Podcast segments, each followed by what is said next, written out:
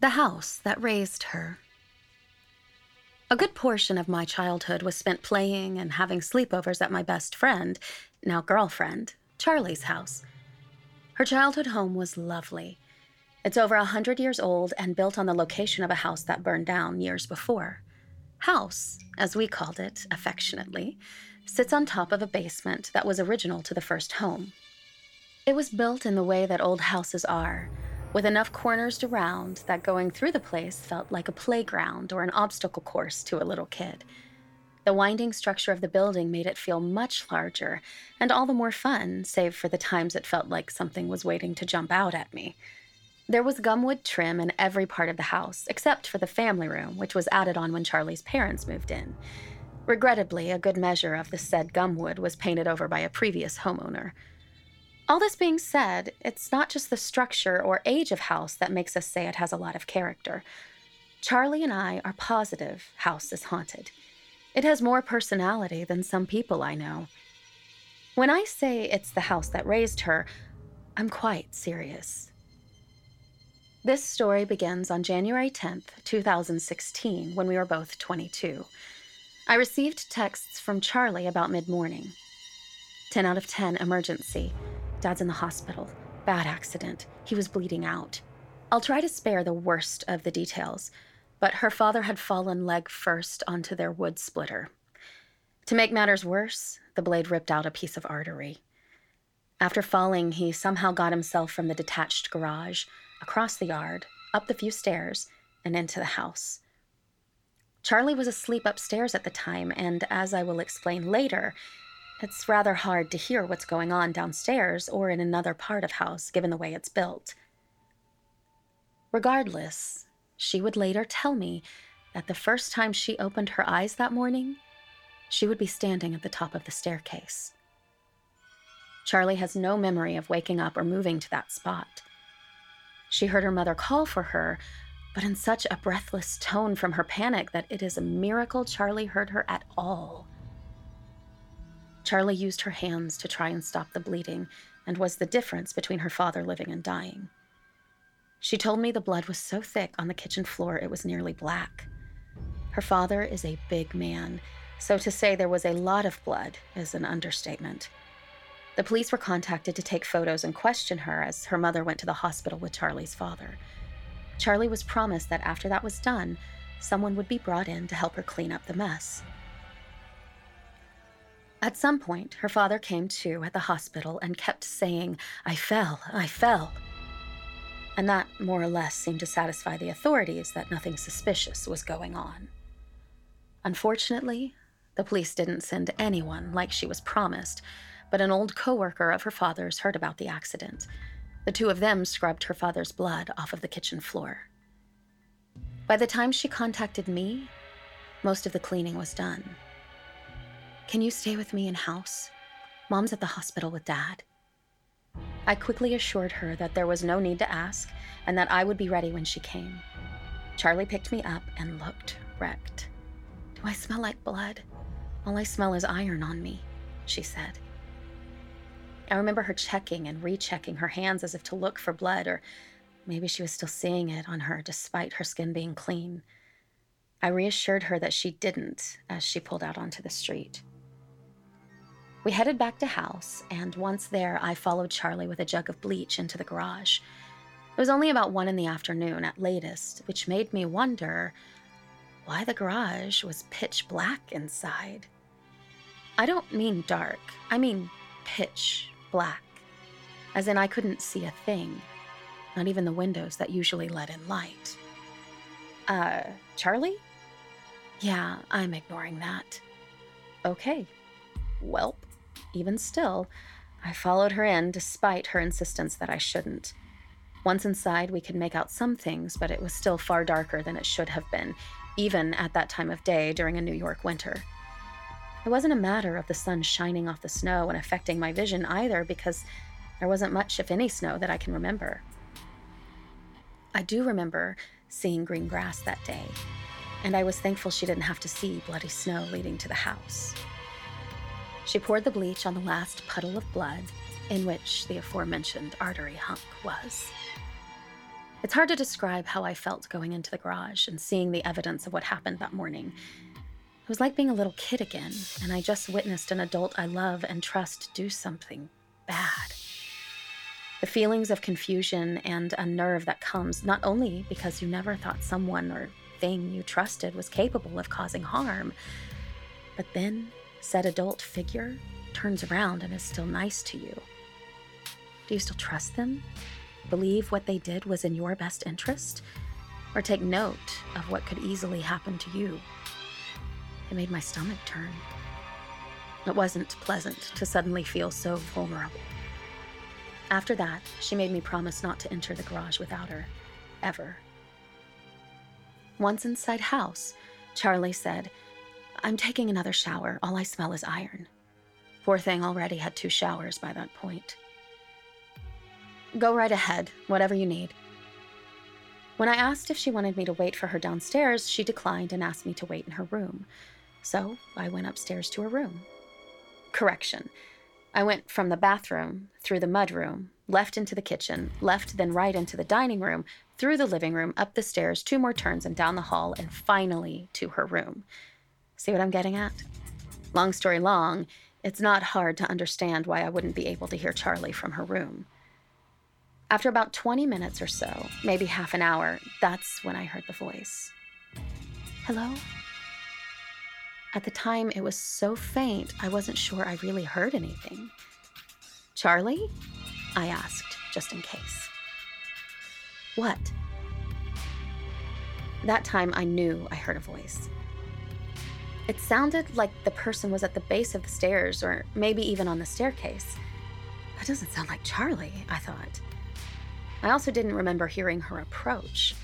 The old floorboards creak badly, but I also told myself I could have just not realized I heard them. I was understandably distracted given the events that day and my worry for my friend. Yeah? Need something, sweetie? Voice really didn't sound like Charlie's. It was far too soft, but she was just in the shower. Plus, she's exhausted, and if she was crying, then she's gonna sound a little off. What? I heard that soft toned woman's voice again. What is it? I answered patiently. A third time, something asked me, What? By this point, I was sure that this was not Charlie. Even still, I answered again, Charlie, what do you need, sweetheart? There was a several second pause, but it had felt far longer. I noted again how I couldn't hear the wood of the floorboards. They'd creak if you would fidget or shifted your weight even just a touch, and yet still silent.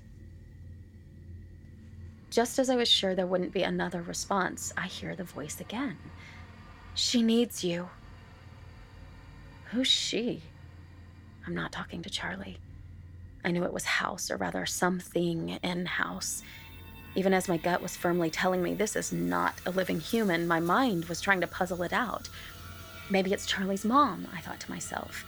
I waited, stuck between the anxiety of she asked me to wait upstairs for a reason and the anxiety of what if she needs me down there? There was probably five or ten minutes of that before the wood downstairs began to creak and Charlie came upstairs. Going for casual, I asked Charlie when her mother had gotten home. She's not, I don't even know if Dad's out of surgery yet. Oh, okay. Never mind. I thought I. Never mind.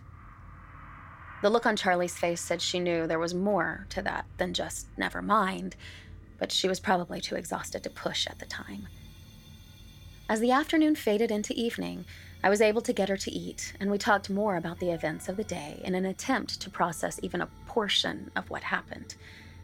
I explained my experience from a couple of hours prior, to which Charlie said, Oh, usually when that happens to me, it sounds like a man saying my name. Looking back, I'm not sure how calm we should have been about all this, all things considered.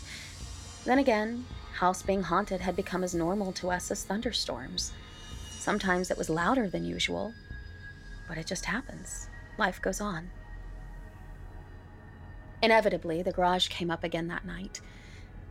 There's something different out there, Charlie said at one point. When I asked her to explain, she said, House is part poltergeist, part something else. something intelligent. But whatever is in the garage is dark.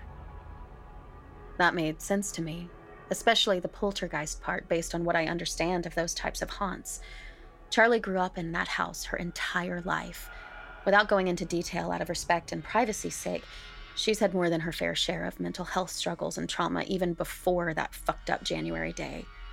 Her adolescence was especially rocky for her, and that continued in some form into our young adulthood. There's no magic wand to wave to make such things go away.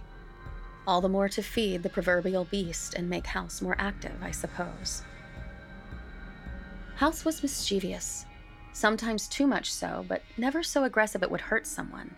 Annoy someone, spook someone, or unnerve them, sure, but not hurt, much less so severely. Maybe I'm selfish, but hearing her tell me that it wasn't House that did that to her dad relieved some of the anxiety and confusion from earlier for me. There was still a problem, of course, but it felt safe to still trust House. Charlie was sure her father was pushed.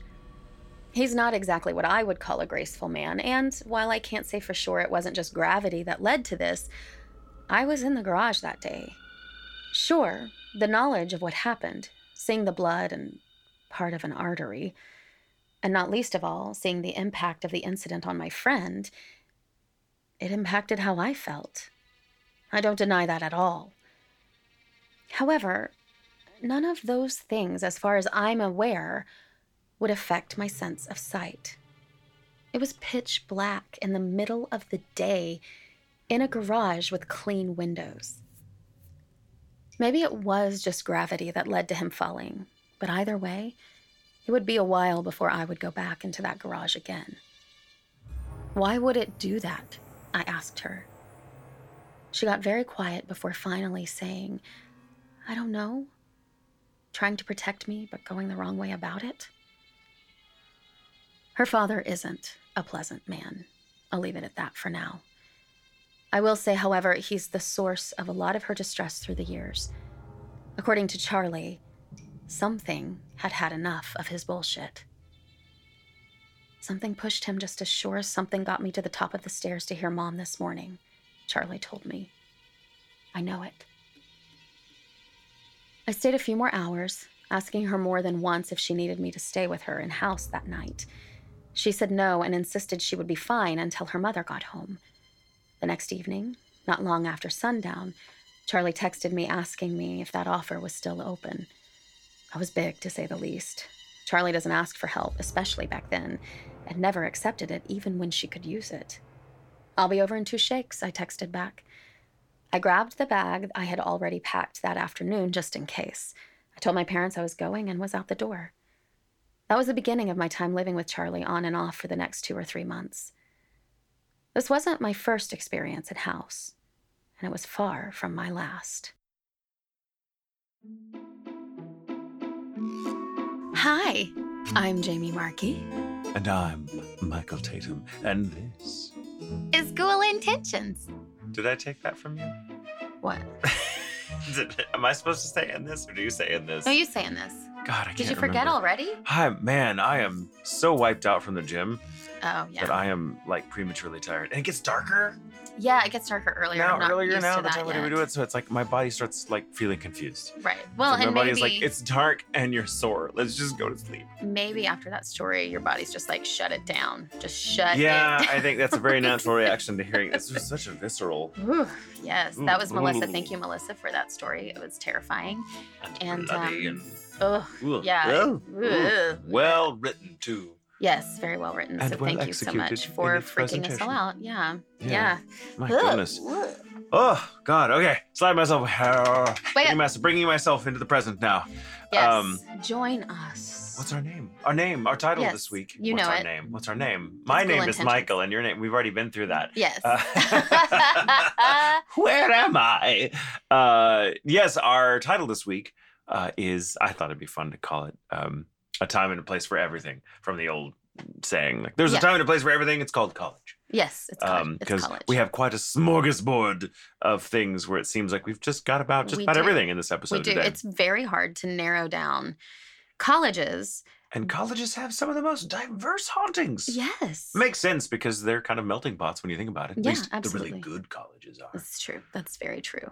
So you're starting. What college are you doing? I'm starting. Uh, I decided to do uh, Smith, Smith College, Okay. Where's and that? um, it's in Northampton, Massachusetts. Mhm, So mhm. it's it's up in New England, and um, I must confess I knew very little about it, but it's well documented for being haunted as fuck. It's not so much the the college buildings, the uh, the admin or the like classroom buildings that are known for being haunted. It's all the houses where the students dorm. oh. Um, and there's a there's quite a few oh, there. good. It's places where people sleep and yeah, take yeah. showers. Oh, which makes sense. I think you notice hauntings more in that environment than you would in one that's highly trafficked. You know? yeah, I mean, that's true. The, one, um, the quieter ones. So it makes sense, and there's so many, and there there's a lot of little buildings, a lot of Mhm. little houses where people stay, and there many of them are really fucking old, yeah. um, or at least uh, you know older than you know um, like more than a century old, which for America is old. Right. and So- I just need to say that right now in this moment, we've we've just heard that creepy story, and we're sitting in, near the dark in my office. Yeah, it's like that weird Recording area. twilight kind of dark, Yeah, the but the curtains are drawn, so and we it's have kind the lights low, so the lights are low, It's moody. It makes it you know. and the space it seems very small because of the sound stuff we have Yes. around. And it's also um, pretty chilly outside. It's cold outside, so it's getting Yeah. really cold in here. It's kind of the perfect, uh, the perfect setup to be fucking terrified. If I if either one of us begins to see their breath or the other's breath, I'm out, Markey uh, out. I'm out too. I'm out too. This will be a very fucking short episode. Or very long. We'll come in tomorrow. You'll be out, it. and I'll stay in here, and I'll be like, okay, uh, Matt, listen to all of this stuff. See if you hear anything freaky, because I'm not doing it. I just have a feeling. I do have a feeling Matt's gonna be like, guys, what was that? We heard a bang just now. We, We were recording a. Ghosticles Yeah. earlier today, and um, was it right the Ghosticles or while you were reading the story? I can't remember. Oh, It's as well as reading the yeah, story. yeah. yeah, For this episode, Yeah. you were reading the story for this episode, and we heard a loud ass bang coming from down. It felt like downstairs, but it was. It sounded like a door slamming, and Yeah. it shook the whole fucking floor Yeah. Up here. And of But course, nobody Jack slammed. heard it too. He's downstairs, but he's like, I don't. I didn't. Yeah. It could have been a neighbor, but that would have been a really hard slam. They're having a fight or something. We, we're a- not hearing any yelling because we would absolutely go downstairs and listen to it. Yeah, absolutely. We With- put our glasses with- on yeah, the wall. Glasses on the wall. what are they bitching about? Tumblers on the wall, not, gla- not Tumblers, yeah. glasses like our glasses. Yeah, that like- makes no sense at all. Yeah. Um, but yeah, for, come on, for those of you that don't know how to eavesdrop pop- properly, that's how you now you know. Um, anyway, so Smith College. Have you ever heard of Smith College? I No, no, no? haven't. No. So it was chartered in 1871 at the bequest of a woman named Sophia Smith Mm. and opened its doors in 1875 with 14 students and six faculty members. Now, it's at the age of 65, um, Sophia Smith had decided to leave the fortune she'd inherited from her father, who was a very wealthy farmer, uh, to found a women's college. The moral obligation she felt is expressed quite eloquently, I felt, in the clause of her will. Uh, quote, I hereby make the following provisions for the establishment and maintenance of an institution for the higher education of young women, with the design to furnish for my own sex means and faculties for education equal to those which are afforded now in our colleges to young men. I You like it. Go, Sophia Smith. Um, so a little history about the college before we get into the hauntings, because I think it's a really impressive school. If I, it must be said, by uh, about 1916. Enrollment was a little more than 1,700, and faculty was around 163 people. Today, with some 2,600 undergraduates on campus and 250 students studying off campus, Smith is the largest privately endowed college for women in the United States. Oh. The United States Naval Reserve Midshipman School at Smith College in Northampton, Massachusetts, was a training ground for junior officers of the Women's Reserve of the U.S. Naval Reserve. Uh, it's, it's called, uh, there's a term for that, WAVES. It's an acronym. oh. Um, it's um, uh, uh, Women. Oh, what's it? I'll get to it. It's uh, da, da, da, Women Accepted for Emergency Volunteer Damn Services. it. I was to guess. What would you guess? Women are very entertaining species. well, in that case, you're definitely a waves. Um, and Thank uh, but that training ground, the, the training grounds for the junior officers was nicknamed the USS Northampton. And on August 28, 1942, a total of 120 women reported to the school for training. That was 1942. wow. Uh, Harriet Ida Pickens and Frances Wills, the first African American waves, uh, the women accepted for emergency volunteer services, um, uh, graduated there. They were members of the final graduating class uh, at USNR Midshipman School uh, on December 21st, 1944. So that was, of course, Wow. serving in the war. Um, Smith had been led, uh, has been led by 11 presidents and two acting presidents. Um, Elizabeth Cutter Morrow was the first acting president of Smith College and the first female head of the college, but she did not use the title of president at the time.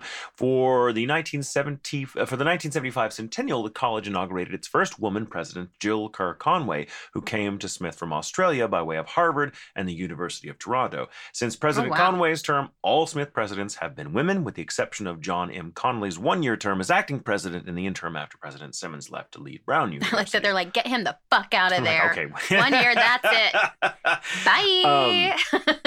Interestingly enough, because I was going to talk about the architecture, the campus was planned and planted in the uh, 1890s as a botanical garden and an arboretum designed by a guy named Frederick Law Olmsted, who is considered the, far, uh, the father of American landscape architecture. oh. Um, the campus now encompasses 147 acres and includes more than 1,200 varieties of trees and shrubs. And if you look at pictures online, it is absolutely gorgeous. I Yeah. mean, it's just, God, can I just go to school here?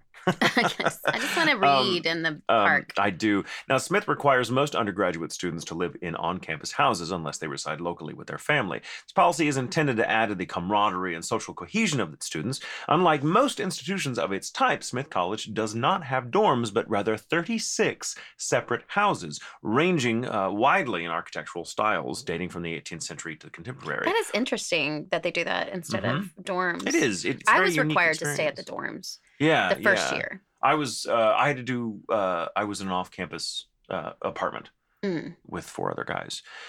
But that was different. I was in a pedagogy school, and they, the dorms weren't reserved for us because Right. it was for more for it was a different school, different program. Right. Uh, I not I like this. A um, uh, two little things. It is rumored that Chapin House, one of the one of the one of the dorms, not not a dorm dorms, uh, was the inspiration for the Tara Plantation House in Gone with the Wind because Oh. uh, the author Margaret Mitchell went to Smith for one year and lived in Chapin before she wrote the book. huh. A novelty of Smith's home-like atmosphere continues to be the popularity of Sophia Smith's recipe for molasses cookies that are uh, served at the traditional Friday afternoon tea held in each Oh. house, uh, where students, faculty, and staff members and alumni quaint. socialize. Uh, two cultural spaces on campus used by students of color to build their community include the Mawagni Cultural Center and Unity House. Now, Mawagni originally opened as the Afro American Cultural Center in 1968, but was later renamed in honor of the first female physician in Kenya and Smith alum Dr. Ngendo uh, Mwangi. Mwangi? Mwangi, excuse me. M W A N G I. I'm fucking sorry if I'm saying that name wrong because God knows that person deserves respect. Um, after loaning the Mwangi Center to the other cultural organizations on campus for four years, the Black Students Alliance reclaimed it in April of 1990. Leaders, members, and supporters of cultural organizations got together to form a group called Unity in October of the same year to demand a space for other cultural organizations. Today, Unity House serves as a home to the 11 cultural organizations on campus. That's Two cool. recent additions. It's really cool, very forward thinking. But I mean, it seems like this this seems like this institution was kind of born of forward thinking.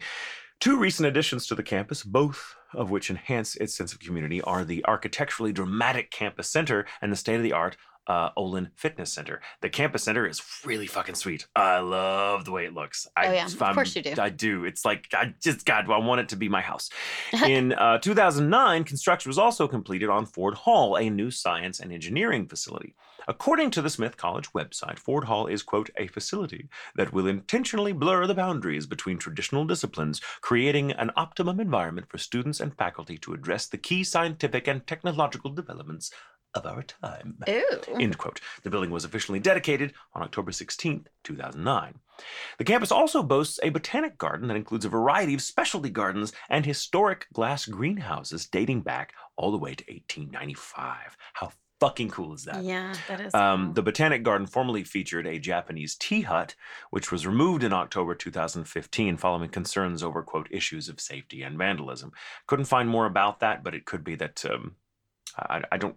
I couldn't find an incident of any like graffiti or vandalism, Mhm. but it might be there were there were threats or something, or it might be that uh, the tea house itself was just so delicately constructed that they're like, ah, it's not going to survive Mm-hmm. a strong wind or something. So they may have don't know. I tried to do a little research This on that and I couldn't find it. in my movie, hmm someone fucked it up. And so they're like, we'll just say, we'll just make this statement. But in reality, someone of note at the college had just done something stupid and knocked the whole thing down. That's sad. That's what I think Um, happened. tea houses are so cool, and and the, Yeah. the traditional tea ceremony, Japanese tea ceremony, is a fascinating. But thing. Have you ever done one? No, but I've seen them, of course. But uh, no, in my mind, in my movie, though, this is a fucking hilarious moment. I don't mean to. It just, you know, it's like you pull the one thread and then the whole thing just comes right down. It's Or in my fuck. movie, the, the place burned down because someone was really trying to impress someone else and by- Yeah. with, by, by pretending they knew how to conduct a, t- a Japanese tea ceremony and Mm. like you know caught it on fire. Right. Um, it's very like Three's a Company moment. Uh, Three's Company. Yeah. So uh, Smith offers panel discussions and seminars for lesbian, bisexual, and trans uh, transgender students on subjects such as coming out as transgender in the workforce. Wow. In 2003, Smith students voted to remove pronouns from the language of the Student Government Association. 2003? Mhm. In order to make, uh, uh, in order to make the constitution of the college inclusive of transgender students who didn't ident- or don't identify with the pronouns she and her. That's Until awesome. 2013, transgender women were not allowed to attend Smith unless all their legal documentation consistently stated they were female. This policy came to public attention in March of that year when Smith rejected the application of a trans woman named Calliope Wong. In the rejection letter, Smith's dean of admissions, uh, Deborah Shaver, wrote, "quote Your FF, your FAFSA, free application for federal FAFSA. student aid, Yeah. FAFSA indicates your gender as male, therefore Smith cannot process your application. End quote. This policy was changed in 2013 to only require all non-legal application materials to indicate a female identity, including references. Not satisfied with the change, students as well as various alumni subsequently protested the policy on social media, and in 2015, Smith revised its enrollment policy to require female identification only on the common application. Oh, wow. Good for them. Yeah. Uh, Smith College has many different houses serving as dormitories. As I said, each house is self governing. While many students remain in the same house for the entirety of their four years at Smith, they're not obligated to do so and may move to different houses on campus as space allows. While houses previously collected dues, in the 2019 2020 school year, that is to say, right This now, um, they were eradicated to avoid placing financial pressure on low income students or students who are otherwise unable to pay. Like, goddamn, can I just, I love them. I love them. I want to go there. Can like society be this way? Houses are found in four main regions of the campus Upper and Lower Elm Street, Green Street, Center Campus, and the Quadrangle. Each region can, in turn, be divided into smaller areas to more precisely provide the location of the house in question. In 2019, the college shifted from officially recognizing the four main areas of campus to instead categorizing houses in four neighborhoods Ivy, Paradise, Mountain, and Garden. this change was largely internal and categorizes houses by size rather than exact location. Now, Smith has numerous folk tales and ghost stories attached to its historic buildings. One such tale holds that Sessions House is inhabited by the ghost of Lucy Hunt, a woman who died of a broken heart, it's said, after being separated from her lover, General Bourgonnier.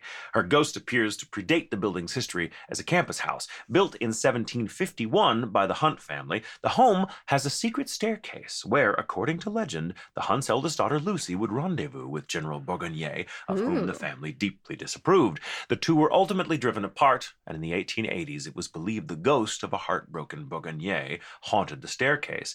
Since Sessions House became part of the college housing in the 20th century, however, the specter took on a decidedly feminine identity, and some former residents of Sessions House claim to have seen Lucy's ghosts, uh, ghost in the stairwell. Hmm.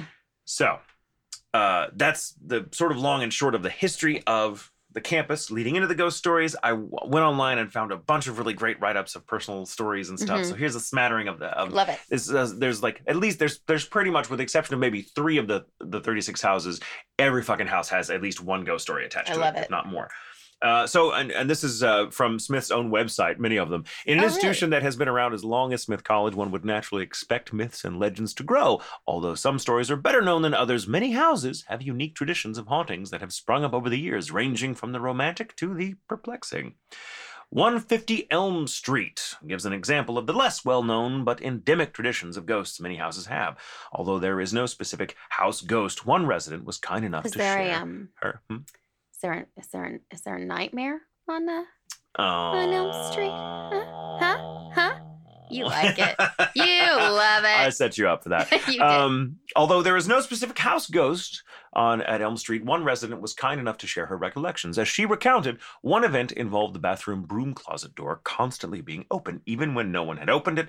After asking Miss Clara, the previous deceased owner of the house, to keep it closed, it stayed closed. oh. Another event in the Elm Street house found mysterious knockings from the ceiling and the walls in one of the upstairs bedrooms after the lights were turned out.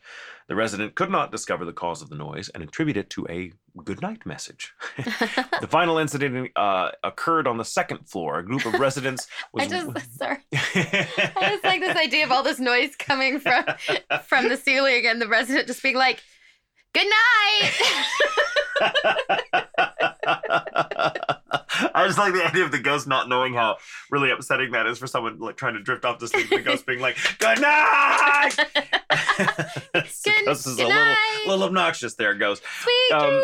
A group of residents was waiting for their friend who lived on the second floor. Moments after locking her door, she realized she had left something and needed uh, needed to go up in her room, turn back to go get it. Upon unlocking the door, she found she could not open it, as a bookcase next to it had been moved so that it wedged the door shut from the inside Oh wow. of what had been an unoccupied and locked room. They eventually managed to open the door, but no mechanism for moving the shelf was found. Wow. Moving on to Baldwin House. While there is no historic evidence to support ghost stories in Baldwin House, residents still claim hauntings occur. Most stories center around the attic, hashtag fucking attic, and upper Mhm. floors, know, hashtag fuck upper floors. I mean, Uh, in reality, until the next floor is built, the upper floor is always the attic. like- That's true. You got three floors. the Um, second, the third floor is the attic. By that Four logic, floors. does that mean that every first floor is a basement? If no, there's basement has to be underground. Okay. What about the first floor of a house that's like built into the like the side of a hill and it's like you know and this so that the first floor is kind of underground? Is that still a basement? I feel like it depends on the windows. Fair. Uh, I love it's weird. This is why you listen, guys, for hear us uh, bandy about the really hard hitting topics. That's right. Um, now you know. Fourth floor residents, which the highest floor, recount hearing noises uh, such, such as footsteps and banging to the uh, and dragging of large objects in the attic late at night on numerous occasions. Although examination at the time found the attic door locked. One story has damp footsteps leading from the old location of the fourth floor bathroom, which had changed some years prior to the attic. One resident had the uh, said the attic door uh, slammed shut on her as she was about to enter the attic, and another had the attic lights turned out only to find uh, no one was there. Uh, similarly, residents' lights on the third floor have turned on and off for no apparent reason. Finally, one past resident reportedly saw a translucent figure walk through her wall, pause at her roommate's bed, and exit through the other wall. Mm. Popular rumor has it that hauntings are caused by one of the old house mothers, and that she turns off lights to tell students studying late uh, that it's time to go to bed. Right. that's, another ghost going like, I know OChem is hard, but you have to get your sleep. Lights off. yeah, she's Um, very sweet. Chase to bed. House. What you gonna say? Go Oh, to bed. Go to bed. I have to sneeze. It's right Oh, there. Go Someone's thinking about me. It's a ghost of a. Come Uh, on, you can it's it, almost can do it, there. You can do it. Just Nope, it's I- going away. It's I- going. I, I, I, Nope, uh, oh, I was gonna try to. I was gonna try to do the yawn thing and see if it worked for sneezing. No, it'll just make me yawn. Oh. Your ghost sneeze will make me yawn. All right, all right. Sorry, sorry. Good night. It'll surprise Um, us all when it happens. Chase House is the home of perhaps the most gruesome ghost of Smith College. As the story goes, prior to the house's acquisition by the college in 1968, and even prior to its establishment as a girls' school in the 1870s, it was a boarding house for single working women. One of the boarders became pregnant out of wedlock, and in order to disguise her shame, had a friend kill the baby immediately upon giving birth and subsequently died herself. Hmm. As an article in the Sophian, the school newspaper, put it, quote, in death, she was reunited with her baby, and she now carries it in her arms as she traverses the house. Her footsteps are clearly heard, and so are the occasional wails of her child. It seems more likely that it was just a a woman that died in childbirth, not necessarily Maybe that somebody maybe. killed the baby and then she. and I did look up some stuff, and there it's uns- it's unsubstantiated, but there are there are a lot of records of people hearing the crying and the footsteps and stuff. Though no no uh, no firsthand reports I could find of seeing the apparition of a woman with a baby. Right. But I mean, kind of weird to be in a college dorm and hear a baby crying. That's Right. one of the last places you'd expect to hear it. So it's like that's that that raises some Yeah, but I mean, they Good were other, night. there were other Um, houses before, right? There were homes before that. Well, exactly. But what I'm saying is, if you're there in a, as a in a dorm capacity, Oh, it's not there right yeah, then. It shouldn't. Yeah, that's maybe. It's, yeah, it's like Yeah. that's a fucking ghost. Um. So. Uh, Baby uh, crying in a dorm, it's a ghost. Now we have uh, Clark House. A 1973 Sophian article asserts that the spirit of the girl who the fountain in front of Burton is modeled after haunts Clark House. Quote, uh, is supposedly a memorial in the likeness of a girl who died while a resident of Clark, shot by a jealous lover. Oh. However, the inaccurate rendering of the story of the fountain, the girl in fact died of a sudden illness, calls the story into question. So, eh, fuck a bunch of that. But still, it was Uh, sudden. It was sudden. It was sudden. I couldn't find any stories about these. It's, it's kind of a bit of a it's a bit of an urban legend about her ghost haunting the place, but I couldn't find any personal stories about it. Just kind of the traditional stories. Right. Um, passing over Gillette House where there are no ghosts, apparently. Not yet. Um, now there are. And now one of my favorites, Northrop House. Northrop's house, uh, Northrop's ghost is a romantic one. As the tale goes, a Northrop resident known only as Francine went to Italy one, uh, on her junior year abroad and fell in love with an Italian named uh, Francino. Francino. Francine and Francino. I can imagine them bonding over their names, I though, know. can't you? Uh, they remained in correspondence and planned to elope, but the letters abruptly stopped. Francine was heartbroken and disappeared, finally being presumed dead. The rocking chair she left behind was said to have been observed rocking without anything to move it. The Sophian notes that a girl in 1968, uh, with Francine's room, witnessed the phenomenon with her own rocking chair. However, no records of a missing Smith student by the name of Francine were available. But given the time, it's not hard Yeah. to believe people disappeared. Um, there's a house called Parsons House. It's another one that apparently has no ghosts. Okay. it was this list. It was like Parsons House, no ghosts here. Um, and everybody at Parsons' house is like, this place is haunted as fuck. I'm like, God damn it, guys, we gotta up our up our ghost game. Uh, now, Park House's ghost story is based actual in in fact. In uh, it features the tragic story of the accidental death of one of the residents, uh, Janine M. Robeson, in 1925. Robeson, a senior, was found in the third floor kitchenette on November 13th. oh my god, that's today. Today, Michael, you did it. I you did it. I Oh. did it. Um. Oh, I'm sorry, that really hit me because we're recording. So you guys, we're, we're recording this on November 13th. So just so you know, this is why Oh, we're freaking out. Um, so Robeson, a senior. Well, let me just start over again. Robeson, a senior, was found. It, I, my mind is blown. I don't know. I de- how did I do this? Um, you got it from watching me. you all right? I learned it by watching you. Robeson, a senior, was found in the third floor kitchenette on November 13th, dead of asphyxiation. She had been in the kitchenette in the evening to do ironing and had turned on the gas stove, but before she could light it, she either tripped or fainted and hit her head. She remained unconscious for the whole night and was slowly asphyxiated by the gas from the stove. Oh, because no. all doors to the kitchenette and nearby bedrooms were closed, no residents noticed the smell of gas until the morning when she was discovered. oh Robeson's gosh. spirit is believed to still haunt Park House. oh my gosh, I have so many goosebumps right, now. I know. Oh, oh, poor thing. What a way to go. Um, just so you have to be careful. Uh, so we got to circle back to Sessions' house. It was the one with with the the the the the ill the ill the uh, ill-fated lovers. okay. The most well-known Smith ghost story by far is that of Sessions House. The building is one of the oldest in Northampton, dating from the 1750 uh, from 1751 when it was built by Lieutenant Hunt. The origins of the ghost story date to the Revolutionary War. As the story goes, after his capture by the revolutionaries in 1777, General John Gentleman Johnny Burgoyne, a general of the British Army, was held is as that a second Burgoyne? Hmm? Is that the second Burgoyne? No, this this is the same guy. Oh, that's the we're same we're just going into more detail. Right. It makes me think of food, and that's why it stands out to me. it makes me think of wine. Um, General, so so I know. Either way, he sounds delicious. so I mean, he probably was. He was called Gentleman Johnny. Uh, um, he was held prisoner in Sessions House, where he fell in love with Lucy, one of the lieutenant's daughters. Because he was a British shol- sol- soldier, because he was a British soldier, God, that's hard to say. Mhm. Because he was a British soldier. That's why they Mm. roll the R's. Um, The love was, alas, forbidden, but rumor has it that the lovers still met on a secret staircase hidden in the house as an escape route during Native American attacks. Eventually, General Burgoyne returned to England. The fate of his lover is less clear. Legend has it that Lucy went into a decline and eventually died, or even that she was actually an entirely different woman, uh, someone named Martha Henshaw, who married and lived happily with her husband Samuel Henshaw thereafter.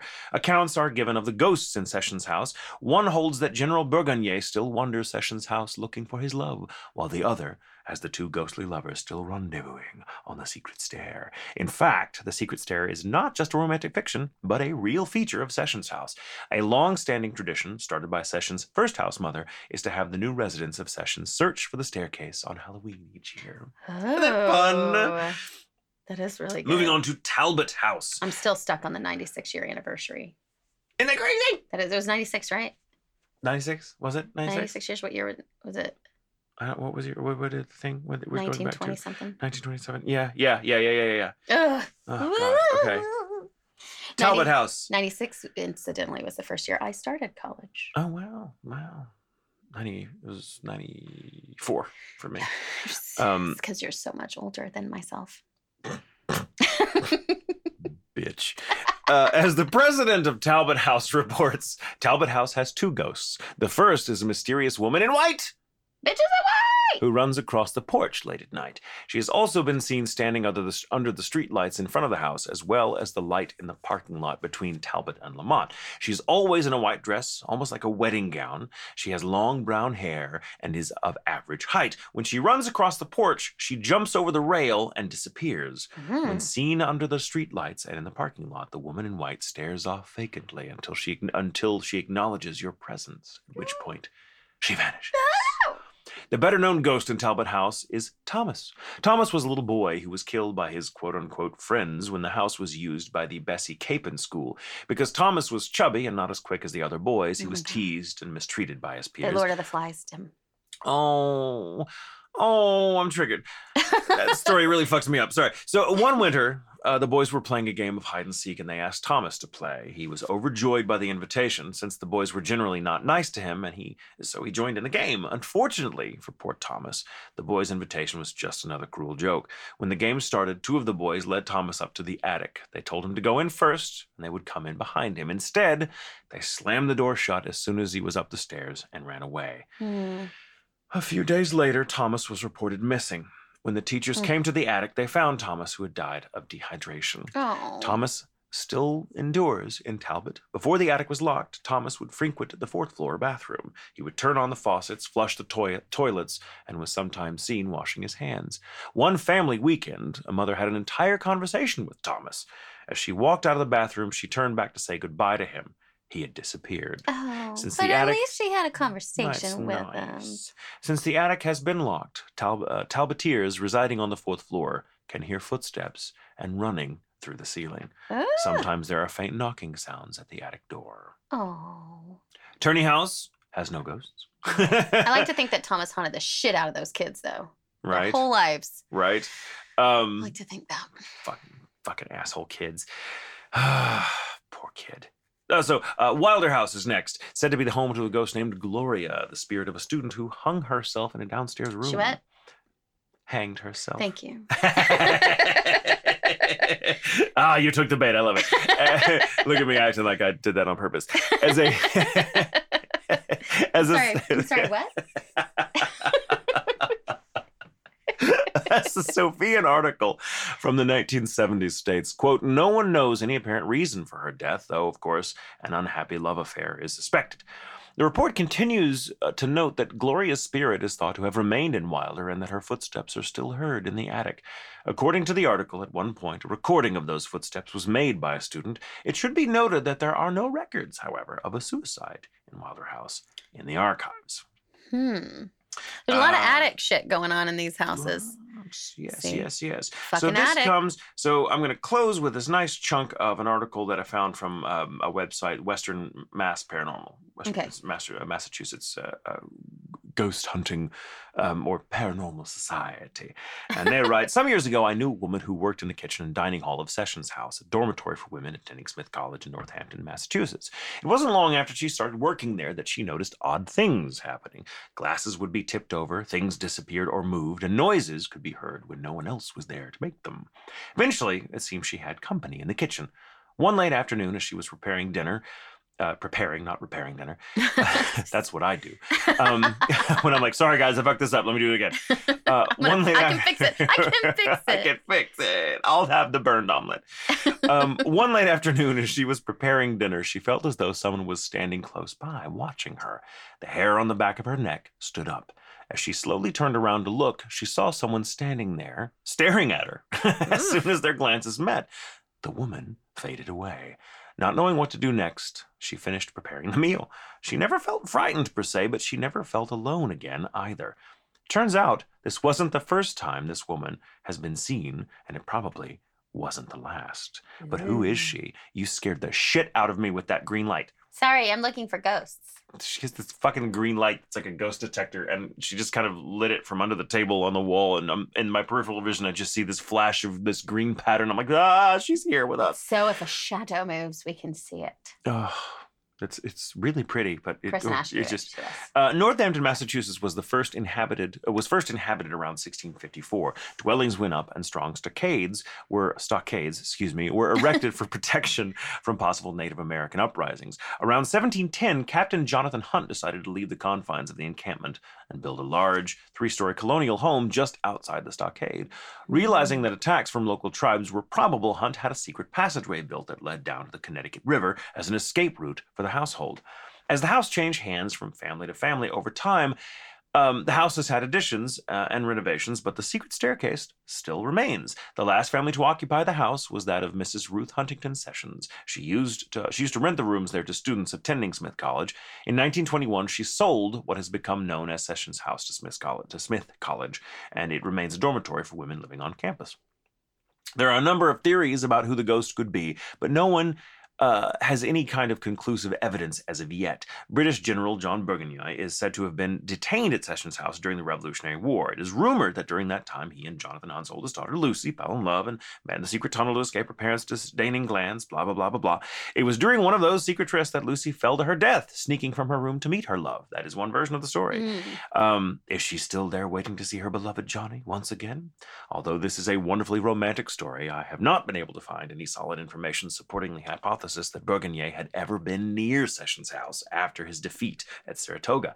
Another theory is that a woman once living in the house with her family awoke one night to weird noises. She went to explore with an axe in hand. Good thinking. Mm-hmm. Um, thinking like she'd stumble. She's like, fuck. It. She sees gun, axe, axe. Um, I don't want to put a bullet I in the wall. I want him to know how I really feel. don't gotta reload an axe. Um, she went to explore. Melee! she went to explore. You get extra points for that. Thank you. Thinking she had stumbled across home invaders, she struck out only to find she had killed her children. oh no! We shouldn't have laughed. Uh, it's too late. We already did. sorry. Could she still be there, uh, uh, stuck in the emotion of the terrible act she committed? And uh, one other story relates to Halloween Eve, uh, uh, the fest- Halloween festivities at the dorm. Girls have an hour to try to find the secret passageway. It is oh, rumored fun. that one of these celebrations led to the death of two young women who were found beneath a hidden staircase. Can it be one of them? Whatever the sto- the story, the well, whatever the true story turns out to be, someone is still walking the halls of Sessions House and keeping an eye on things and the people who still reside and work there today Ooh. in that incredibly progressive forward thinking college. I know. I love that the incredibly progressive forward thinking college is also like, and here are our ghosts. Right. So also cool. our ghosts. So if you were going to live in any one of those, which one would it be? I think that would be Sessions. Sessions. I want to know staircase. about the secret. Yeah, I want to yeah. know about the staircase. That staircase still what there. What happens if somebody finds it and then they get stuck in it and they can't get out and nobody knows where it is? they think well, about that ahead think, of time. I think somebody knows where it is, and they probably oh. it's a time limit. So if someone does get stuck in there, they're like, well, they're clearly in the fucking. Yeah. We'll go look for the stairs. they have a check in and I mean, a check They have out. checkpoints for that. all, right. all right, just making sure. That was amazing. Thank you, thank, thank you, you. Uh, and thank you for all the preparation that uh, um, you know that, that I found online and the college itself and the history. A lot of that information came from the the Sophian and the Wikipedia and the, and the uh, Mass Paranormal.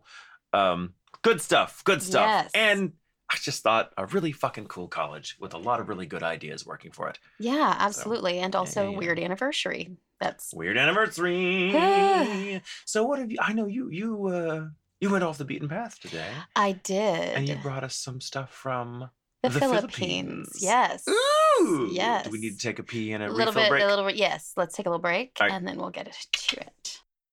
And we're back. Oh, I'm so ready to Okay. be terrified by what you Yeah. tell me. All right. So I, I have an idea. I know we'll probably end up in Europe because we Sure. can't not. They have col- Um, they have colleges over there. Right. But there are certain areas of the world that if I hear some creepy ass ghost story that makes no sense, I'll be like, yeah, I fucking believe it. and the Philippines is one of those Yeah. places. I, I 100% agree with you there. I'm like, yep, yep. That story wouldn't fly here in the States, but it totally fucking happened there. I fucking 100% believe it. yeah, exactly. So this is the University of the Philippines. Mm. Uh, now, do not get angry with me if I mispronounce anything, please, because I'm going to uh, mispronounce everything. Let's just own that right now, and then everybody can get along. I'm gonna get it all fucking wrong. So- I mean, I won't be able to tell if you're you. doing it right or Thank wrong you. because I am Uh, because I am also an American. Great, great. but I mean, you know, out there in listener world. Yes. Okay, so we just laugh at me and roll on.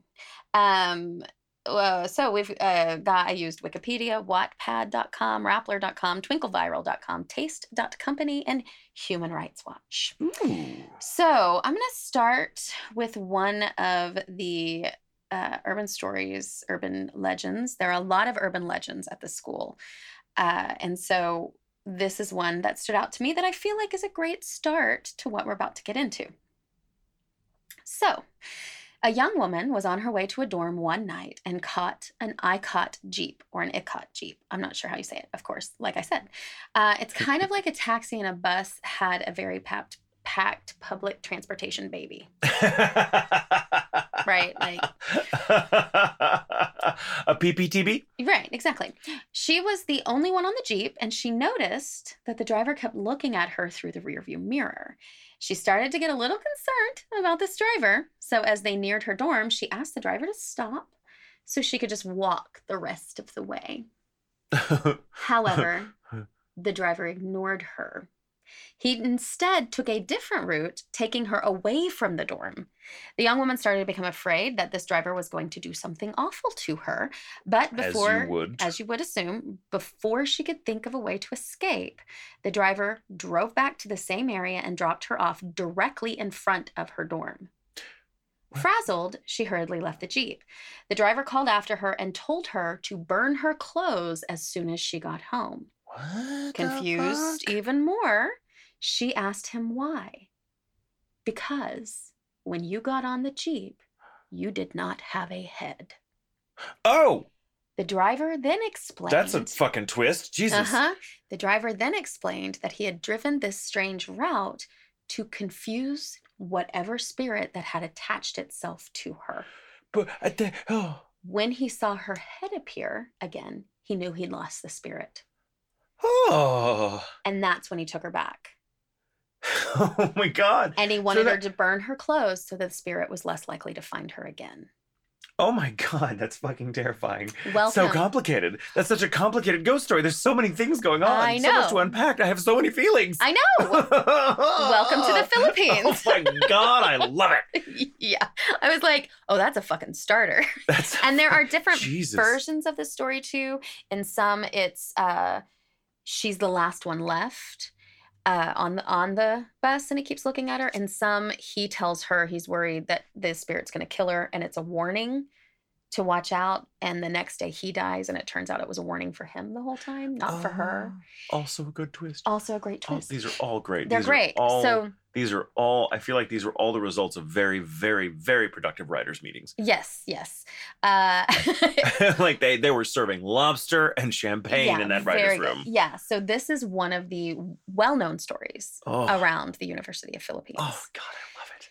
So, on June 18th, 1908, the University of the Philippines was established through an act of the first Philippine legislature known as the University Act, very original title, which specified the function of the university, which is to provide advanced instruction in literature, philosophy, the science and arts, and to administer professional and technical training. So they do have a, a really heavy emphasis on the arts, which I think is really cool. I love that. The colleges of medicine, liberal arts, and fine arts were all in Manila, while the School of Agriculture was in Los Baños, Laguna. As more colleges were added law, engineering, agriculture, and forestry the university decided to look for a larger ha- site to house more of the university together because they were it was spread out among the city or among the country. So they found a 493 hectare lot in Diliman, Quezon City, then a town in the province of Rizal, which is about 10 miles east of Manila. A hectare is about two and a half acres. So the university site is over 1,200 acres, and the custri- construction began in 1939. This is a big school now. love the idea. Like, And it's it's like a hundred hectares. it's like 493 hectares, something like that. hectares. Um, so it's a hectare. Yeah. I looked up the pronunciation too. I was like, how do you say that? Because it looks like I've always thought it was hectare, but I mean, Hectare. hectare sounds very Latin. but when I I like hectare is easier to say. Hector, yeah. But Hector. yeah, when I listened to it, that's what it said. Hector. Hectare just sounds like me trying to avoid it sounding like someone's name. Hectare. Which means it's pri- hectare. Uh, so- anyway, uh, that's the school. They're still in. Uh, I think the agriculture building is still in Los Baños, Mhm. um, and so that is also equally haunted. Mm-hmm. um, it's just it's there's a lot that happens. So along with World War II came the Japanese Imperial Army, who occupied three Diliman campus buildings: Benitez Hall, which is the College of Arts and Sciences. Malcolm Hall, which uh, houses the colleges of law, and the Business Administration Building. They also occupied the College of Agriculture in Los Baños. okay. By 1949, the university was again teaching students, and it has grown and added multiple colleges over the years. Mm. The University of the Philippines now has eight constituent universities and four basic education schools located in 15 campuses across the country. Wow. It's big. It's the it's the I think the national Okay. school. Wow. There are there are many other schools and many of them are very haunted. so most of them are. So uh, this is just one of many that are haunted, but this is the oh, we could just come one back of the, to the best Philippines schools again and again and again. I know. I Oh. know. Especially if they have stories like that. I mean, just wait. Okay, Oh, so God. of course, general college life would cause plenty of hauntings over the course of the university's history. As we know, emotions run high, stress is Yep. high when you're in college. Yep. There's not a lot of sleep, there's a lot of heartbreak, things like that happen. Mm. And the Japanese occupation of the university would have only helped hauntings. After all, the combined death toll of Filipino citizens alone was about 100,000. Oh God. Yeah. But here are a few I other things. I yeah, there was a lot of things I didn't know. But here are a few other things that could have an effect on the energy in that particular area. In October of 1603, Mhm. fearing an uprising by the large Chinese community in the Philippines, the Spanish colonists decided to attack it before it could ever happen, carried out a preemptive massacre largely in the Manila area. Mm. Remember, we're like less than 10 miles away. Right. Yeah. 20,000 Chinese people were killed. Oh my God. Yes. Huge massacre because they thought they might uprise. Jesus. Yeah. Christ. Twenty thousand people. Yes. Yes. And that and that could not have been all within Manila. It- You know, it had to have been spread Yeah. out. On top of that, Like we gotta kill them. They're gonna kill us. I'm Right. like, why don't you just make friends with them? right? Let's You could go and make friends. friends. Like bring bring them a nice Silver like gift basket, gold, silver, and silver gold, something. But they first like is like no, we got we got to no. The only answer we've we've gone Yeah. through this. We've thought it out that we have to kill twenty thousand people. It's the only possible way. Right. Well, to revisit that, also mostly in Manila, so in the surrounding areas. On October 9th of 1820, a deadly cholera epidemic led to a massacre wherein a mob of about 3,000 men killed Europeans, mostly Spanish and Chinese nationals. What what did Because they- what They the thought cholera- they had they were bringing cholera in. So if they killed Oh, them, So they were like, this is our version thing. of quarantine. preemptive massacre. Oh. Yes. Then in 1971, the Diliman Republic became the Diliman Commune. From January to February, the campus became a battleground between militant students protesting the deteriorating conditions of the country and police officers. The students completely barricaded the campus and established full control of the facilities. There were several attempts by the police to assault the campus, but they were unsuccessful. I believe one student was killed by a professor at this time period. Oh, Um, so it wasn't as bad as it could have been, but if they were creating and it was inspired by the the French commune, I Yeah. can't remember exactly what it's called. It was inspired by a couple of different uh, things, but if if conditions in the country are so bad that they do this as a protest, it explains the kind of violence and the kind of Yeah. atmosphere. You know, their poverty is rampant. Mm. People live in cemeteries because they can do that without being bitched at Ugh. things like the gardens, stuff like that. So Oh, it's horrible. There's been a lot of violence in and around the area. Most recently, uh, President Duterte, I think that's how you say it, his war on anyone who can spell the word drug. That's what I call it. He calls it a drug war. It's more than that. Uh, Yeah, according to the he's been a- Philippine mm. Drug Enforcement Agency, 4,948 suspected drug users and dealers. So he thinks drug users should be killed as well. Uh, just users. Um, Jesus Christ. addiction doesn't matter. Uh, they died during police operations. So it's almost Ugh. 5,000 people from July 1st of 2016 to September 30th of 2018. God. Just over two years. Yeah. Holy shit. But this number does not include the thousands of others killed by unidentified gunmen, many of whom are assumed to be off duty police officers or assassins hired to take out anyone suspected of buying or selling drugs. According to the Philippine National Police, 22,983 such deaths since the war on drugs began are classified as homicides under investigation. At what point, from an internal policy perspective, do you go, we're having to kill way too many people. This isn't working. Right. Like, at what point do you go, like, ah, the, yeah, we but need a here's new the tack? crazy thing it is violent and extreme and crime is down 20% because people are living in fear. Well, it's down 20% because so many people are dead. a lot of people approve but it's like if you disapprove what's going to happen to you? Yeah, I'm there sure was a story about one guy Oh who- was um he he had uh, he was a meth user. Mm. and he was on his front porch. He had already talked to the cops. They knew he was a meth user but he wasn't selling it anything like that. Um and he was on his or he was outside a building with his friend and his friend uh, had the same issue and he's like the way things are going i'm going to be dead next and they saw a masked man who they assumed to be a cop the way that he stood and the way he his hand hovered over where his gun would be Yeah. and another guy joined him and before the guy knew it one of those men had shot his friend dead right in front of him.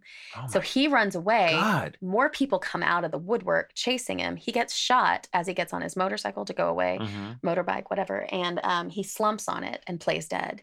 And then they run off. And that's the only reason he survived is because he played dead. Jesus Christ. so people are getting murdered in the thousands right now. That is fucking terrifying. Yeah. I, I'd heard a little something about it, but I didn't know. yeah definitely people should look into how Oh bad this is because i was blown away I uh, just, I because mean, it's I, not it's not I can't even get my head around that. I cannot get my Yeah. head around that. But I mean, so that- that's closing in on at least 30,000 people Jesus Christ. in 2 years Yeah. Well, yeah. Naturally, crime's going to be down. It's only being committed by the people that are supposed to prevent it. yeah that crime isn't being reported Fucking shit. Right. Um, yeah, crime is down, murder is up. What a surprise. Mm. Yeah. And the Humane Society was like, this is not humane. And the president said, oh, you talk about being humane. I'm talking about human life because he does not feel as though, you know, people who have an addiction or are selling drugs have the right to live, I guess. God damn it. Yeah. I just can't get my mind around that. I cannot get my mind about that perspective. I, why, why are people in power so often such fucking psychopaths? Yep. Yep. Oh, does So- it make you a psychopath? Did you have to be a psychopath to even seek out a position of power in the first place? That's the question. But I, it's- we're not going Well, to answer and you know, here. the, it's the majority of the people that are being killed are poverty stricken. They're the people who can't fight back. Yeah, and, And then the people no one else cares about, so they're easy pickings. Right. So it's easy for everybody else to be like, oh, yeah, no, it's great. It's because Just it's not could you- me. so How could you, as in, in any fucking world, how could you, as a as the leader that like it fights for those policies tooth and nail and like speaks out for them as this guy does? How could you feel proud about that? How could you ever feel proud about having to kill that many people? Yeah. Imagine helping that many people. I know. Wouldn't that be what a weird concept? yeah. Okay, Ugh, so we're gonna leave the horrible violence and awful things that happened and get into the horrible ghost stories and urban Yeah. legends. I mean, okay. so, Because the school is over 100 years old and you know it's very hard to find a lot of facts about deaths and things like that real stories that happened at the colleges at most colleges honestly but in the philippines it's even harder um, to find out the truth behind things Mhm. but there are so many fucking stories i just decided to tell them so Oh here we go God, Please do. Please do. so, home to the College of Education, Benitez Hall is one of the oldest buildings on campus, so it's naturally considered one of the most haunted. It was also a former interrogation camp of Japanese soldiers during World War. II, so you know, it's haunted. Fuck yeah. One story goes that an artist who did a portrait of the departed dean, Dean Beniti- Benitez, ben, Benitez? Benitez, yeah, Benitez? uh, they mixed the dead's ashes into the paint. Every night, the dean now comes down from the painting and roams the halls, even attending and observing the practice ledgers of would be teachers. That's just good artistic technique. right. And I've also read stories realism where at its finest. the artist will take multiple, like, that's what they do. They do paint with ashes of deceased, and that's I think that's kind of fucking cool. It's actually, I'm cool. not gonna lie. it- it's cool. Is it a stretch? I don't know, but it's cool. It's a great. It's, It's a a great, great idea. I don't And know. I don't know. Maybe culturally, that's a normal thing. I mean, I don't know. Maybe it's just the energy of. of uh, I think belief plays a huge role in Mhm. in what in in the. Uh, the available raw material for the paranormal manifestations to use. Right. So I think if yeah, I, I you know that's not saying that, that it, it's only in the heads of people seeing it, but you know we we create our own reality. And, It's and, so and true. it's- Consensus reality is a thing. Yeah, yeah. So one professor in the Benitez Hall was having class when she became irritated at two students in the back of the room who seemed to be too busy looking at the door and whispering to each other to pay attention. She stopped them after class and asked them why they weren't paying attention. They answered they had been looking at a man in white who'd been staring at the teacher as he watched her through the door. Hashtag bastards in white. Hashtag peeping Tom in white. yeah if, after describing the man uh, the student and the teacher the students and the teacher eventually went to the library to find out who this person was uh, if he worked at the school or what and he they were led to a picture of a man that the man that the girls saw in Mhm, class mhm. which was dean Benit- benitez i don't know i want to add a syllable to it um, You're it was, doing great. Thank you. It was Dean, Beni- Dean Benitez, the man in the, that the college had been named after. The librarians then explained that while the dean was alive, he would walk the hallways and look in on teachers during class, Mm. just as they'd seen It's like- him. Oh, Jesus. Another story hmm. has it that a couple of professors, or one professor, it depends on how you read the story, but a couple of professors were caught in a heavy downpour at night and asked the building security guard to let them stay until the rain let up. The guard agreed, but he made them promise they would lock the door and not open it again until he specifically came back and knocked on the door. They agreed and proceeded to lock the door after the guard left. After a little while, they heard footsteps in the hallway that seemed to be getting closer and closer to the room. They stopped as soon as they got outside of the door. One professor looked out the keyhole to see if the security guard had come back to get them, but all she saw was the color red. Just red, nothing else. Hmm. It was weird. The professor agreed to leave the door closed at that point. Like, I don't know what "That's- is. A few hours later, the guard returned and he knocked at the door. They opened the door and he said it was okay for them to leave. When they told him they'd heard footsteps along the hallway and saw red through the keyhole, the guard told them there was a spirit that was known to roam the hallways at certain times of night, which is why he wanted her to lock herself in a room. Oh. Reportedly, the spirit is known to have large, blood red eyes. Ah, they were looking at his eye. Ah. no, no, God damn it, so many twists. Oh, Philippines, why are you so good at ghost storying? God fucking damn it, my heart just leapt into my fucking throat. Oh, yeah, they're really good. Okay, Oh, so Oh, then you have the reports that come from the integrated school nearby, which has a full view of the building. Students have reported witnessing a young woman jumping from the top floor and vanishing before she hits the ground. Mm. Another woman who wears white has been seen walking the halls in slippers. At she's comfortable. Sleepy bitch in white. Nothing Nothing wrong with that. Comfy bitch in white. And the other thing, too, is that there are reported murders. There's some really violent ones Mm.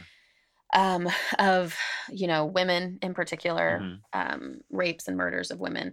I didn't want to get into some of those. We just have to know that they have happened, like any college, they've happened. Yeah. Um, Oh, so that's a so real thing too to keep in mind um, as we move forward. Not in this next story though. The College of Music at Abelardo Hall.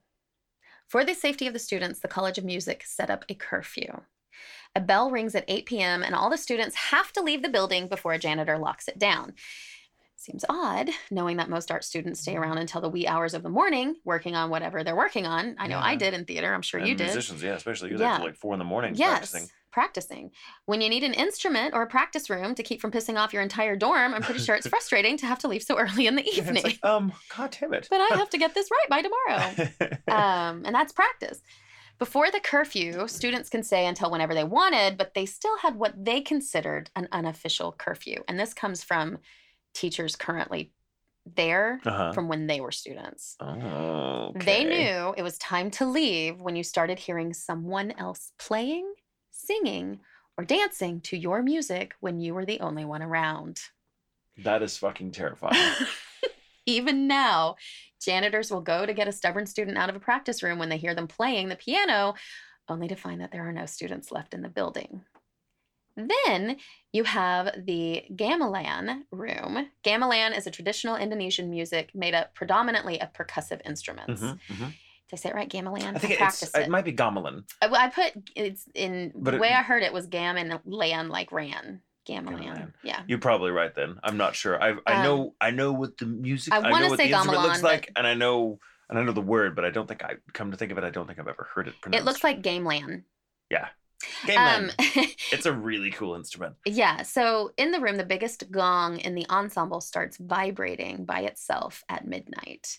It's believed that every gamelan, gamelan set is inhabited by spirits whom you must not offend, which is why you must treat the instruments with respect and never step over them, or you will never have children of your own. Oh, I said instruments, and it's like a it's a suite. It's a whole suite of instruments. yeah, it's a set. sorry, I was wrong. Yeah, yeah, yeah. That's really cool. I get, but um, yeah. Sorry, I'm I'm Yeah. yeah. Now you know. Now yeah. I know. Now well, I mean, know. it's not something you see. It's not common here. So I thought it was interesting. But uh, but uh, gamelan music inspired a lot of the minimalists here in, in the Ah, United States in the cool. early '60s, like people like Oh. Philip Glass and especially like Terry Riley.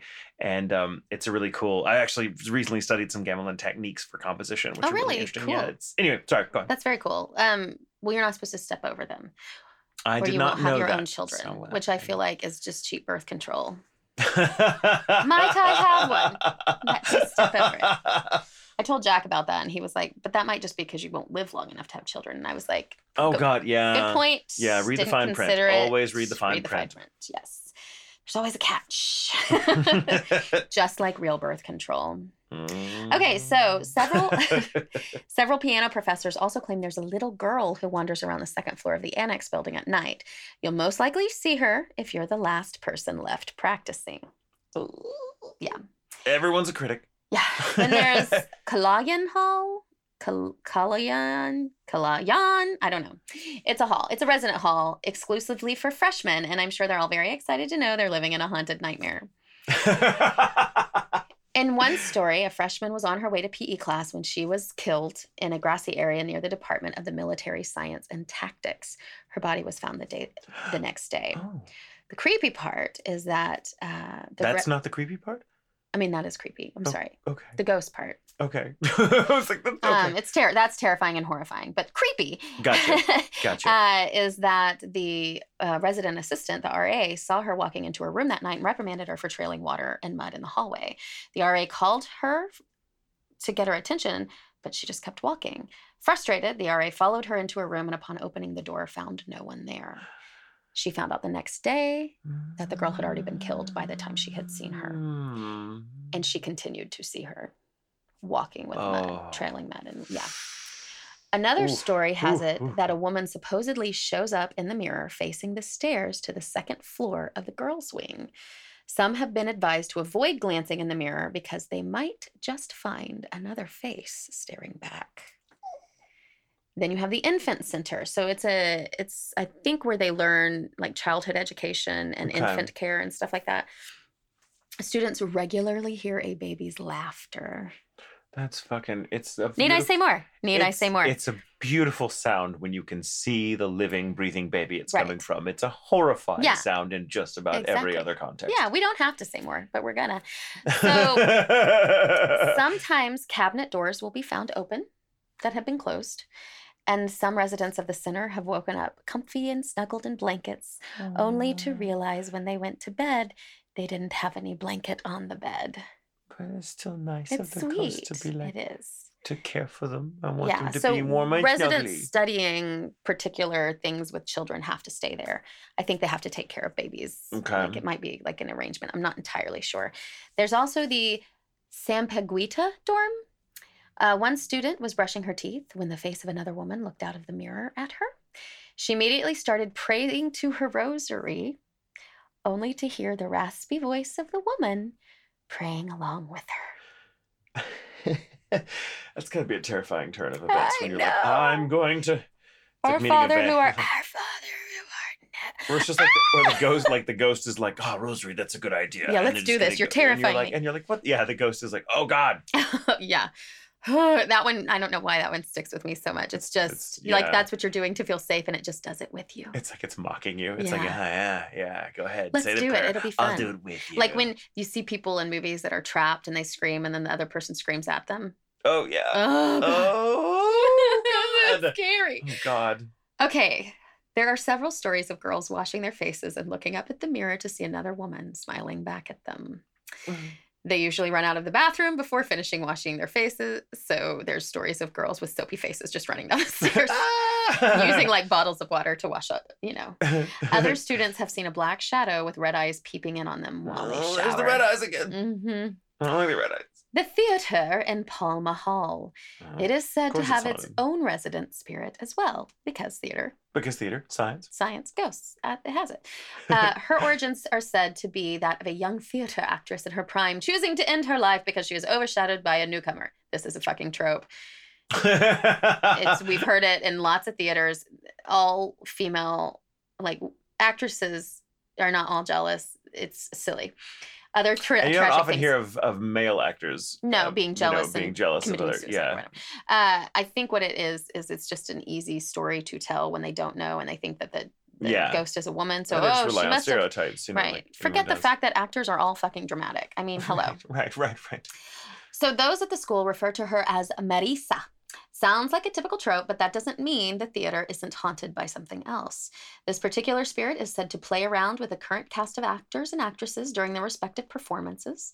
Students of the university also claim to feel a strong presence in the shabby bathrooms of Palma Hall, where purported spirit sightings abound and become ghost stories that add to the immense roster of UP Diliman's legends and myths. I love having a ghost going yes and Yes, and yes, yes and Yeah, it's terrifying too. The pathway to Beta Upsilon. Just mm. across Palma Hall is the moderately lit pathway that leads to Beta Upsilon boarding house. moderately lit sounds like that was a moderately lit It's moderate. There's some light there, isn't a lot, but there's like some light there.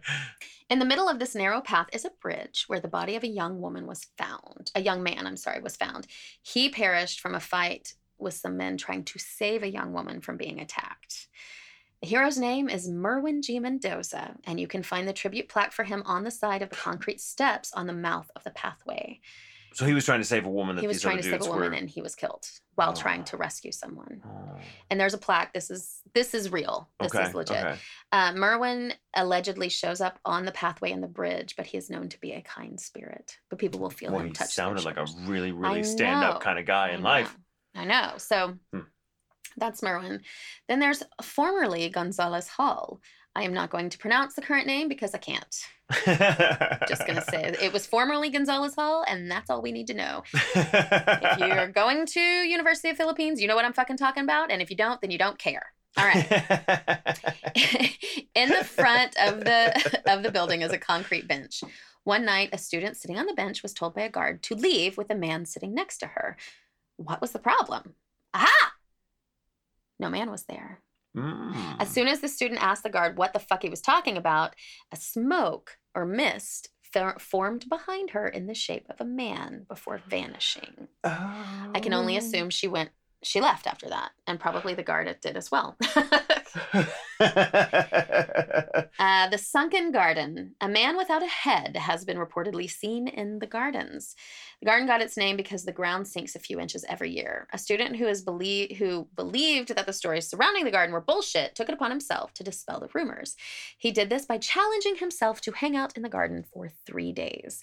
In those days, he would go to the garden to do his homework and study. The first two days were uneventful, but the third day Third time's a charm. it was a charm, yeah. As he studied, he felt someone come up from behind him.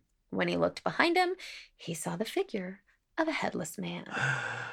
That's what he fucking gets. You can't reason with a headless man. If you go to find a headless man, you cannot be upset when you find a headless man. There are- mission accomplished. Mission accomplished. Why are you upset? That's right. There's so many stories from the University of Philippines, um, so I can't include them all, of course. If you have any, please send them. Um, Yes. But I'm going to end on this story. okay. It's from Vinzons Hall. And this story pretty much sums up what I think you can expect at the building and pretty much the whole school. Right. It was a pretty busy day on the first floor on this particular afternoon at Vinzons Hall, especially when you consider it was a Saturday. One student was trying to study, but he found it hard to focus with all the activity going on around him. Although he was waiting for a friend to meet with him, he decided to gather his things and head upstairs. The second floor was quiet and peaceful, exactly what the student was looking for. As he studied, he started getting a little chilly, so he grabbed his coat. While he was putting it on, he heard a strange sound coming from the men's restroom. It kind of sounded like a hushed yet deep whisper. As he Mm. listened, he realized what he heard sounded like a woman gasping. Oh. Of course, he thought, someone is making out in the restroom. Maybe a little more than making Maybe out. not. Someone's getting laid. They're gasping. Yeah. A few minutes later, the friend he'd been waiting for came out of the bathroom. And they gestured to his friend and he was like, uh, I heard that. Who's in the bathroom with you? He heard a woman's voice. He knew that there was someone in there with him. The friend said he was the only one in the restroom. He joked that the hall was supposedly haunted by a young woman who'd hanged herself, and that maybe she was trying to say hello to the student. Irritated, the student said he'd go to the restroom himself since he didn't believe in anything supernatural. Plus, he had to go to the restroom. So, as he sat down on the toilet to take care of business, he felt something gently pressing down on his head, as if someone was patting his head or smoothing his hair. When the student oh. looked up, he saw a young girl hanging by her neck, her eyes bulging from their sockets. Her face was deathly pale, and the soles of her feet were dangling right above him, rubbing against his hair. Ah. He got up and left, and when he looked back before leaving, shutting the door, she wasn't there. Oh. Oh. Oh. Oh God. Let's all have nightmares. Yay! They're so scary. Nightmares. These oh my so God. scary. Those yes. great. Those are great stories. So, uh, Just well constructed stories. I know they Oh really have done their work in the They Philippines, Really, they really are. Ghosts know how to haunt. and there's so many. I can't believe that they're all just stories. Like all of this stuff has to come from somewhere and experiences and stuff like that. exactly. Exactly. We can all make up, you know, joke or just not jokes. Well, we can make up jokes too, but stories about, you know, add to the story. You know, that happens. Right. Telephone right. But happens. there's there's generally a grain of truth. yeah, in, behind. in, in especially if the story is is old like if it's class Right. like it gets distorted over time and i still think i still think sometimes an energy just present in place will take will manifest itself in a way that reflects the story being Yes. told So sometimes, like, oh, no, there is no woman who died here, but that's the story being told. So Mhm. that's the form it takes. Right. And I think that happens. Whatever think that, happens. energy is. Woo! Well, especially you talk about poltergeists too. Mhm, this is a lot of mhm, mhm. poltergeist activity, and they Yep. hear them, ta- they present themselves as yep. what people want to see. Yeah. Tulpas. They're tulpas. Ooh, They're thought forms made real. that's right. Oh. Ugh, so good. God. These college. Oh, it was stories, awesome. I hope that they're freaking you guys out as much as they're freaking out. I can feel out. everyone just collectively shuddering and Ooh. like I, I feel like I feel like a few listeners have probably paused and just taking a little and, break. and come back after a few hours or a day or two. And I don't blame you guys. I really, Yeah. really don't. right. Oh my gosh. ah, oh, so good. So we're on Oh to some more universities next week. Yes, yes. Um, so I hope you guys are enjoying our little theme. Um, thank you so much for listening. right. And we're sorry, scared not we're sorry. At least we're not scared alone. Uh, and I mean, um, you got what you signed up for. That's really. right. You knew what was going to happen. Um, we also, you know, of course, you can go to ghoulintentions.com. We have t-shirts available. Uh, we have, um, you can submit your own stories there. Mhm, You mhm. can, uh, tell us about your haunted college. you can tell us about your haunted colleges or whatever, Mhm. uh, schools of any kind. And, uh, you know, also you can follow us on Twitter, Instagram, Facebook page, all of that jazz as All well. the social medias. That's right. That's right. Um, so anyway, there's all of that. I don't have anything else. Do you have anything else? Thanks to our Patreons. As Where- always, we love you guys. Where are you going to be next week? I'm going to be Dallas? Um, Are we in Dallas? No, that's not for a couple more weekends. Oh, okay. That's toward the end of the month. Okay. That is the exact end of the month, actually. So Yeah. no, next next weekend I'm, I'm here in town. I'm here. That's I'm exciting. here. You'll be in Dallas two weekends in a row. Oh my god. One of them will be at a One of 'em will be gone, but I'll still be home. it'll be here in Dallas. Oh, Yay, home. What about? so, uh, yes, we don't know if we're gonna have a panel yet at Yeah, convention in Dallas, sure. mainly because we haven't really asked since we talked about it. We'll follow up on that and let you know. We probably should. We should probably figure that out. we, Uh, we know the promoter pretty well. Yeah, yeah. So we're probably just taking it all for granted, but we Yeah. should really let him know about it. Yeah, we probably should. so, uh, but anyway, thank you guys again for listening. Thank you to all of our patrons on Patreon. There's a link at the top of the website as well, or you could just search us on Patreon. Mm-hmm. Um, everybody's been super amazing and supportive, and uh, so we want to just thank you guys for that as well. and remember, it's, okay, to sleep with the lights on, on. especially in the Philippines.